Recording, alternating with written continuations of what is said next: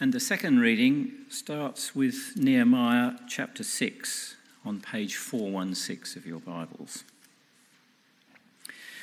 When word came to Sanballat, Tobiah, Geshem the Arab, and the rest of our enemies that I had rebuilt the wall and not a gap was left in it, though up to that time I had not set the doors in the gates, Sanballat and Geshem sent me this message Come, let us meet together in one of the villages on the plain of Ono.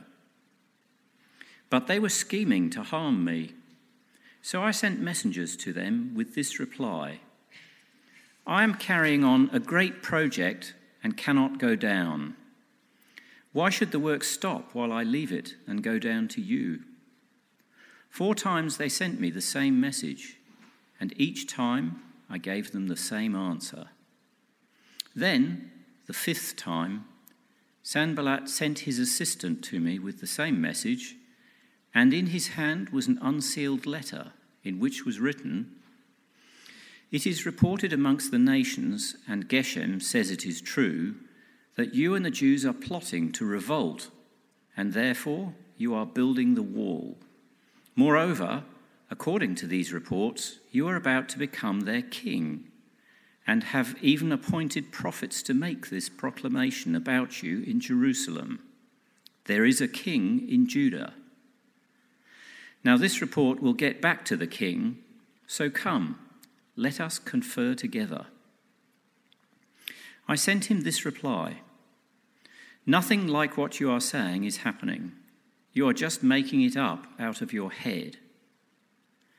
They were all trying to frighten us thinking their hands will get too weak for the work and it will not be completed.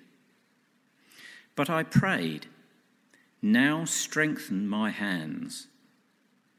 One day I went to the house of Shemaiah, son of Delaiah, the son of Mehetabel, who was shut in at his home. He said, Let us meet in the house of God, inside the temple, and let us close the temple doors because men are coming to kill you. By night, they are coming to kill you. But I said, Should a man like me run away? Or should one like me go into the temple to save his life? I will not go. I realized that God had not sent him, but that he had prophesied against me because Tobiah and Sanballat had hired him. He had been hired to intimidate me so that I would commit a sin by doing this, and then they would give me a bad name to discredit me. Remember Tobiah and Sanballat, O oh my God, because of what they have done. Remember also the prophetess Noadiah and the rest of the prophets who have been trying to intimidate me. So the wall was completed on the 25th of Elul in 52 days. When all our enemies heard about this, all the surrounding nations were afraid and lost their self confidence because they realized that this work had been done with the help of our God. Also, in those days, the nobles of Judah were sending many letters to Tobiah, and replies from Tobiah kept coming to them. For many in Judah were under oath to him, since he was son in law to Shechaniah, son of Arah, and his son Jehohanan had married the daughter of Meshullam, son of Berechiah.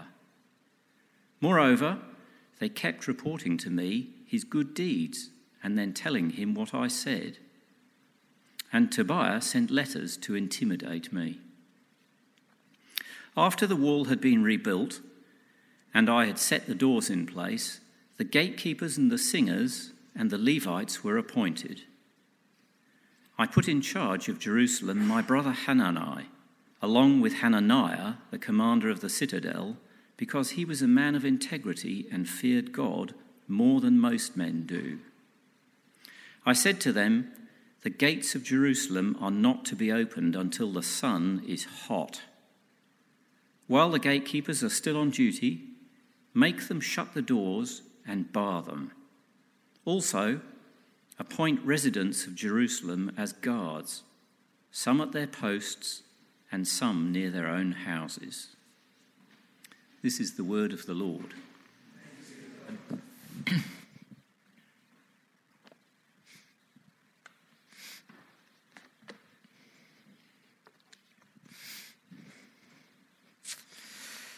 Hello, everyone. If I haven't met you before, my name is Andrew West. I have the wonderful joy of being the pastor of this service. I'd love to meet you after if I haven't met you before. Let's pray as we look at Nehemiah chapter 6. God, we do thank you for Jesus. Thank you that when we were far off, when we were your enemies, you loved us, gave up your son for us. By trusting in him, we're forgiven, have eternal life. We are children. Lord, show us tonight how to live for you, for your honor and your glory. Amen. When a leader falls, others fall with them. I remember a church I used to go to, and it was discovered that the assistant minister had been cheating on his wife. Just think of the impact that would have had on our church. There's a man who's meant to be teaching God's word, meant to be a godly example. Think of the impact. He had to leave ministry. The numbers in our church dropped for quite a number of years. And people still today that I know struggle to trust the church when a leader falls, it's often not just that leader that falls, but plenty of others fall with them. Nehemiah's enemies, they knew that. They got that principle. Nehemiah's there, he's in Jerusalem. He's working on the walls, rebuilding them for God's glory, for the good of his people. And he's been facing opposition the whole time but this time, Nehemiah's enemies get personal. This time, Nehemiah's, attack, Nehemiah's enemies attack Nehemiah personally because they know if they can stop Nehemiah, then others will stop. If they can discourage Nehemiah, then others will be discouraged about building the wall. And they might be able to stop the work entirely. When a leader falls, others fall with them. You need to know tonight if you are a leader, anytime you step up to do God's work, you'll face opposition. And sometimes it's going to be personal. Whether you're a kids' church leader, whether you lead by doing Bible readings or prayers up the front, whether you lead in welcoming, whether you lead in our dinner ministry, connect group leading, whatever it is. And tragically, many leaders, when they face opposition, they get discouraged, they give up leading entirely. Some of them even fall into sin. It's not just for leaders, though. I'll be here tonight. Maybe you don't consider yourself a leader. I think, in a way, we're all leaders. We all influence others. And we're all called to use our gifts to serve the church in ministry, every single one of us. We're all called to make disciples of other people. And so, all of us need to be ready for opposition ready for personal attack. It could be from Satan, it could be from family and friends, it could be in the workplace, it might even be within the people of God. Nehemiah is there at the beginning of chapter 6, and what we hear is that the walls are almost finished. The walls are almost completed. And the enemies are watching. Sanballat, Tobiah, and Geshem. Their names just sound like bad guy names, don't they? They're there watching. And we know these guys exist, not just from the Bible. There are historical records of these guys existing from outside the Bible. Always worth remembering that these are events that really happened. And what do they do? They try to oppose Nehemiah in three ways. First way, assassination. Assassination. Look at chapter 6, verse 2. Sanballat and Geshem sent me this message Come, let us meet together in one of the villages on the plain of Ono. But they were scheming to harm me. So I sent messages to them with this reply I am carrying on a great project and cannot go down. Why should the work stop while I leave it and go down to you? Four times they sent me the same message, and each time I gave them the same answer. Nehemiah's enemies go, Hey, Nehemiah, look, I know we've had a bit of a rough time. I know things have been a little bit tense between us. Why don't we grab a coffee? Let's just chat it out, man. Let's just, you know, get to know each other. Let's meet in Ono. Now, just the name Ono, should be sending off alarm bells. Nehemiah, it wasn't going to be full, full for it. Ono was a whole day's journey away from Jerusalem. He would have had to stop working on the wall for a long time. And Nehemiah knew that when he got there, they were planning probably to take him out, assassinate him. Not take him out for a coffee, actually take out his life. And they asked him four times. But he's so committed to the work of God, so committed to working on the wall, this great work, he says no four times. Second type of opposition he faces fabrication. Fabrication, lies. Look at verse 5. Then the fifth time, Sanballat sent his aide to me with the same message. And in his hand was an unsealed letter in which was written, It is reported among the nations, and Geshem says it is true, that you and the Jews are plotting to revolt, and therefore you're building the wall. Moreover, according to these reports, you're about to become their king, and have even appointed prophets to make this proclamation about you in Jerusalem. There is a king in Judah. Now, this report will get back to the king, so come, let us meet together.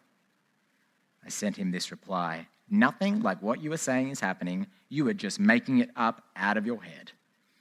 They're all trying to frighten us, thinking their hands will get too weak for the work and it will not be completed.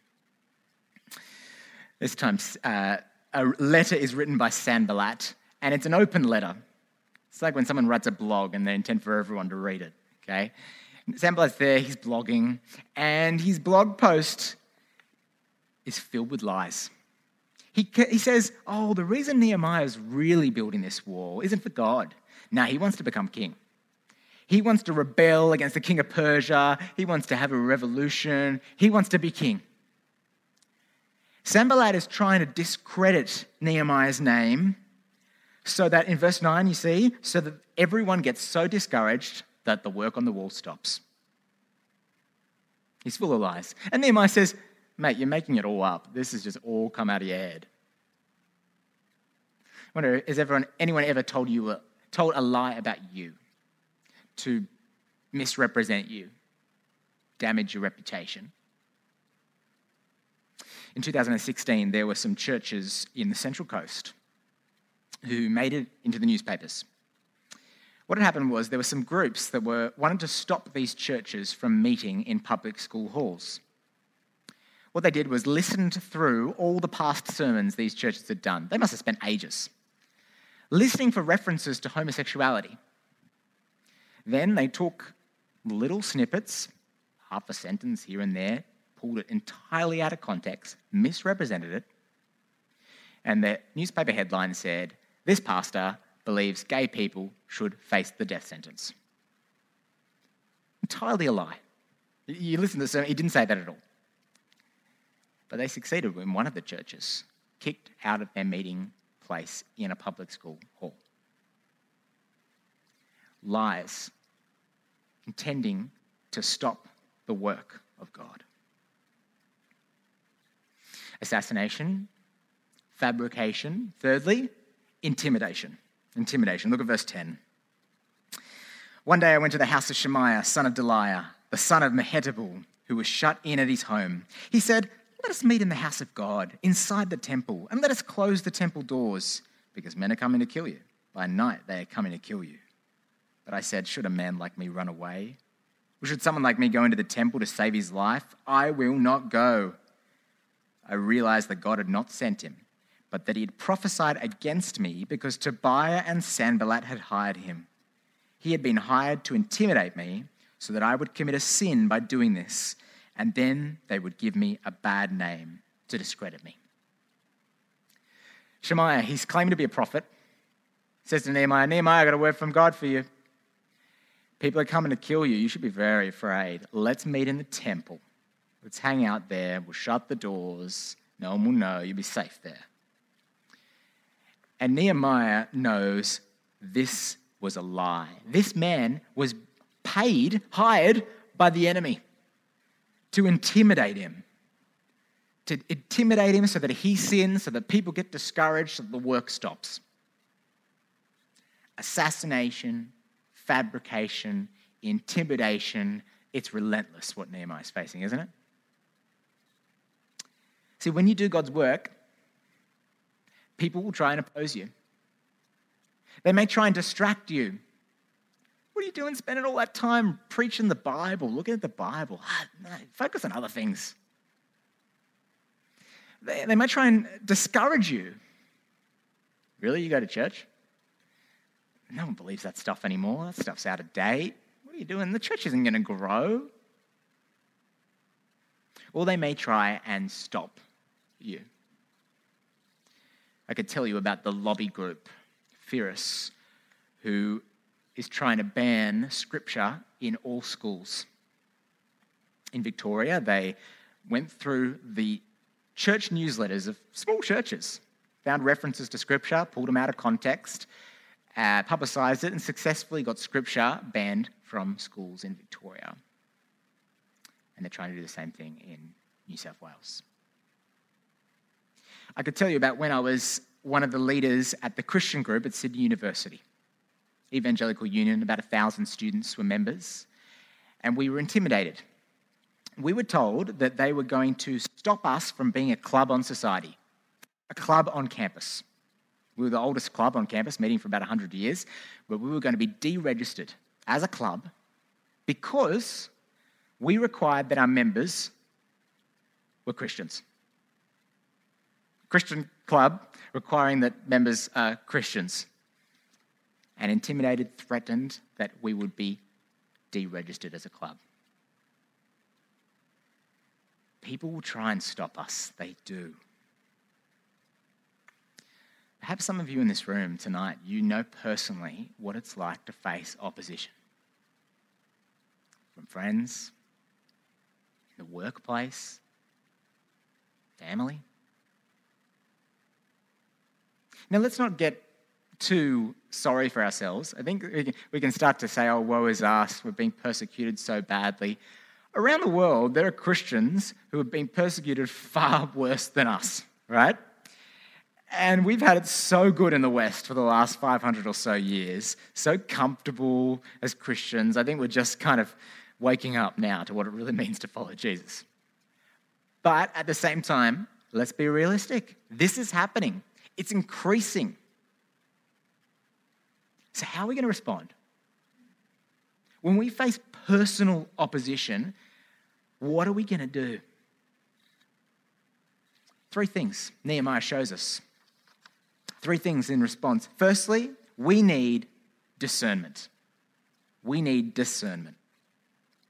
Discernment is knowing the difference between what is good and what is evil, what is right and what is wrong. That's discernment. I, uh, I got a phone call from my mum uh, a few weeks ago. She was in distress. She said, Andrew, Andrew, my computer's just totally stuffed up. I, I downloaded some program. I can't find any of my files. Uh, there's, a, there's a male voice talking to me through the speakers, asking for money. And when I go to Google, it looks like it's Google, but it says weknow.com in the address bar. What do I do? I said, Mum, you got a virus. You've got a virus. Don't touch anything. Don't, yeah, let me fix it. And we fixed it. We fixed the computer. And then I tried to teach her how to be discerning on your computer. I tried to teach her not to download dodgy programs, not to click on things you really shouldn't click on, and just be discerning. And I'm still trying to teach her that it's probably not the best idea to have a folder on your desktop called passwords. Probably, probably not the safest thing, Mum. She still hasn't listened to me on that one. I get worried that as Christians we can be a bit like my mum, totally undiscerning. There are attacks coming on us, and we can be a bit naive. Nehemiah wasn't. He's not gullible. He's not a pushover. He's not fallen for it. The enemies, they invite him to oh no. And he says oh no to oh no. Okay? He says, no, thank you. That's not happening. Doesn't fall for their tricks. In verse 12, when Shemaiah invites him into the temple, Nehemiah, verse 11 says, No, I'm not going to go. I'm not going to go into the temple. He realizes that this man was hired by the enemy. He's discerning, he's switched on, he's not gullible. Now, why was he so discerning? Why is he so discerning? Is it because he's super wise? It's because he knows the scriptures, he knows the Bible. See, Nehemiah knew that God had commanded that only priests could enter the temple, and even then, only a few times a year.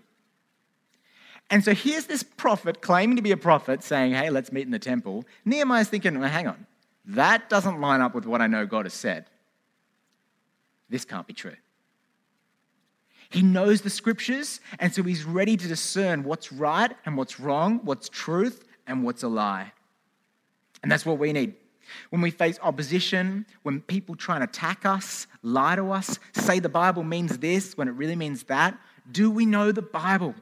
Do we know the scriptures? In 1 John, it's up on the screen. It says this Dear friends, do not believe every spirit, but test the spirits to see whether they're from God, because many false prophets have gone out into the world. Don't be naive. Test what you hear against the Word of God. Test what you hear against the Scriptures. The next verse, 1 Peter, also on the screen. Be alert and of sober mind. Your enemy, the devil, prowls around like a roaring lion, looking for someone to devour.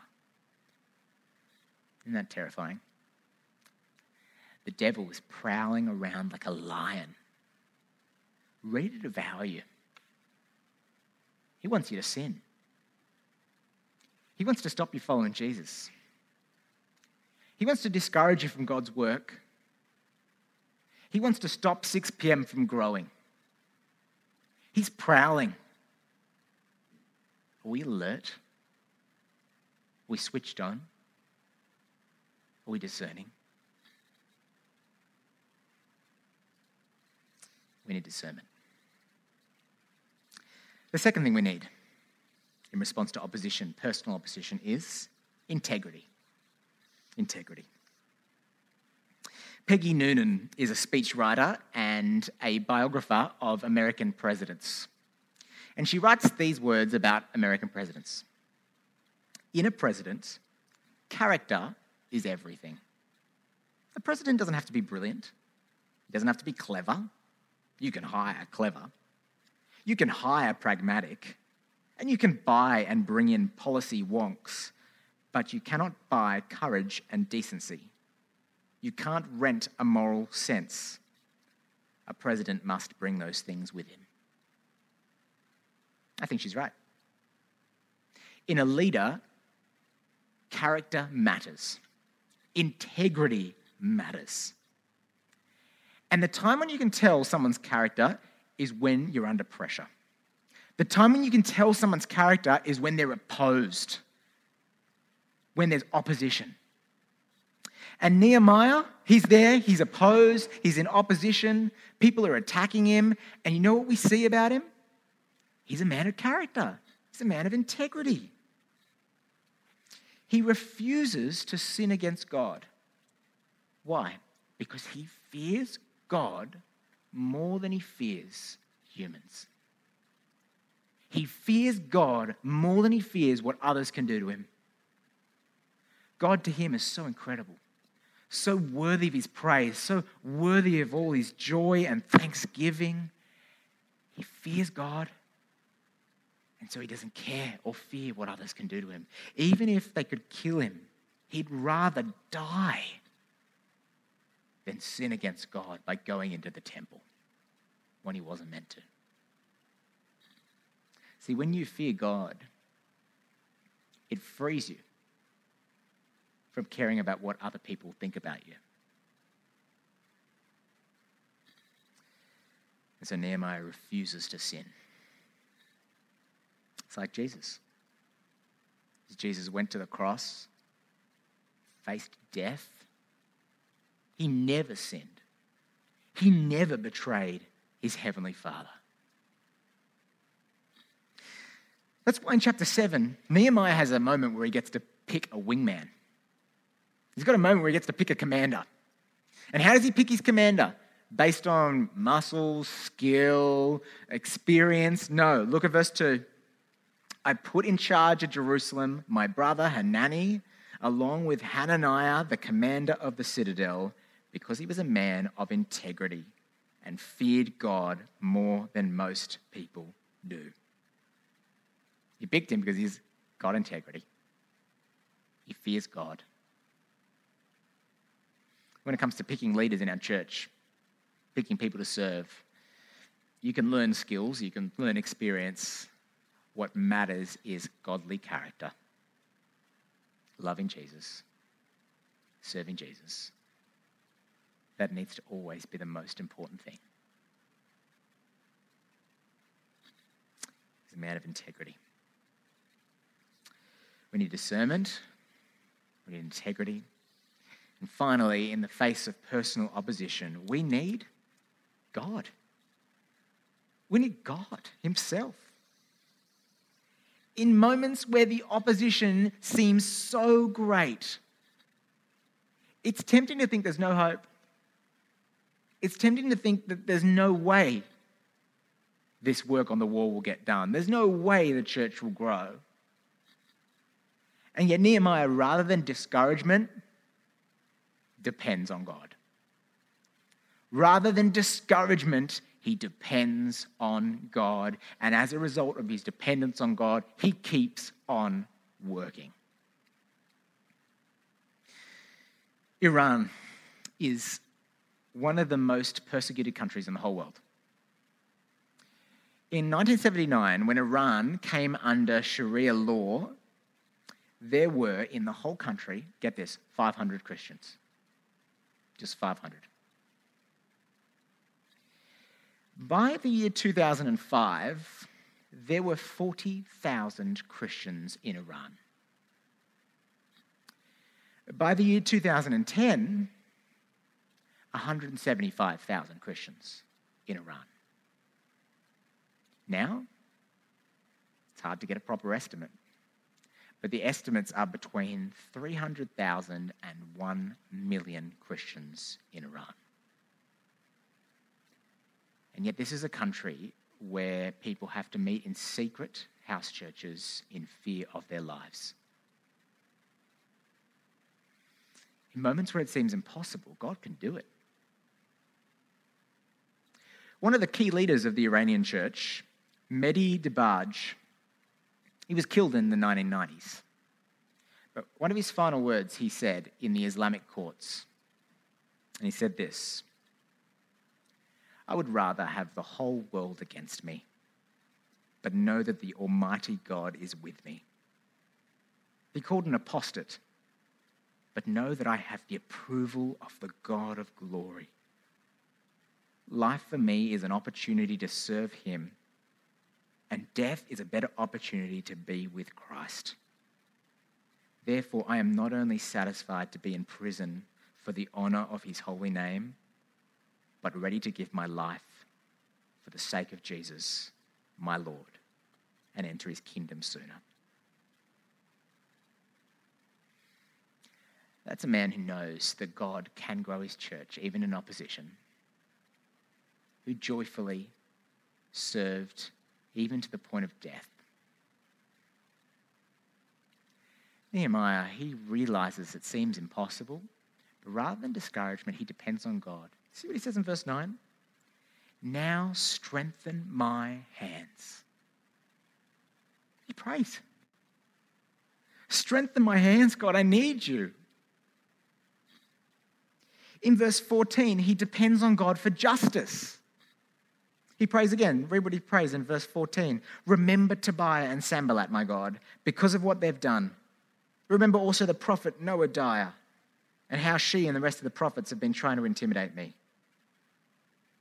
You know, sometimes I think in opposition, we think we're the ones that need to bring justice. We think we're the ones that need to bring judgment. No, it's God. It's God's job. That's really freeing, actually. We trust Him. We hope in Him. That's Nehemiah. He's depending on the Lord. And look at what happens. Look at how it ends. Verse 15. So the wall was completed on the 25th of Elul in 52 days. When all our enemies heard about this, all the surrounding nations were afraid and lost their self confidence because they realized that this work had been done with the help of our God. Despite the opposition, the wall is finished. Those enemies who were trying to make Nehemiah afraid and intimidated, they were afraid because they realized God has done this. God is victorious. God has been with Nehemiah, He's accomplished His work. You know, if we want to see our church grow, if we want to see 6 p.m. grow, and God has been growing our church, if we want to see this service grow, we, it's not about marketing, music, preaching. Uh, those things are important, but we can't change hearts. We need God. We need God to work. And in the moments of opposition, there's moments you just feel like you can't go on. There's moments you just feel like you, you're the only one standing up for Jesus in your workplace. Those moments you feel nervous about putting your reputation on the line and in your family. In those moments, trust God. Nehemiah depends on God, and that leads him to keep going, keep building, keep trusting. How amazing is it that God wants to use us to build his church, to build his people? We get to do this. We get to serve him. We get to be part of making followers of Jesus and building up his church. It won't always be easy. There will be opposition. We need discernment.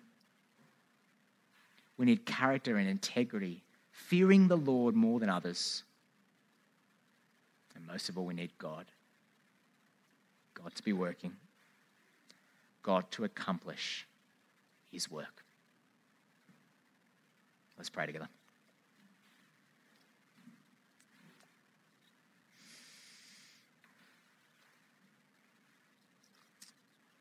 God, we pray for people in this room tonight who are facing opposition, opposition for following you.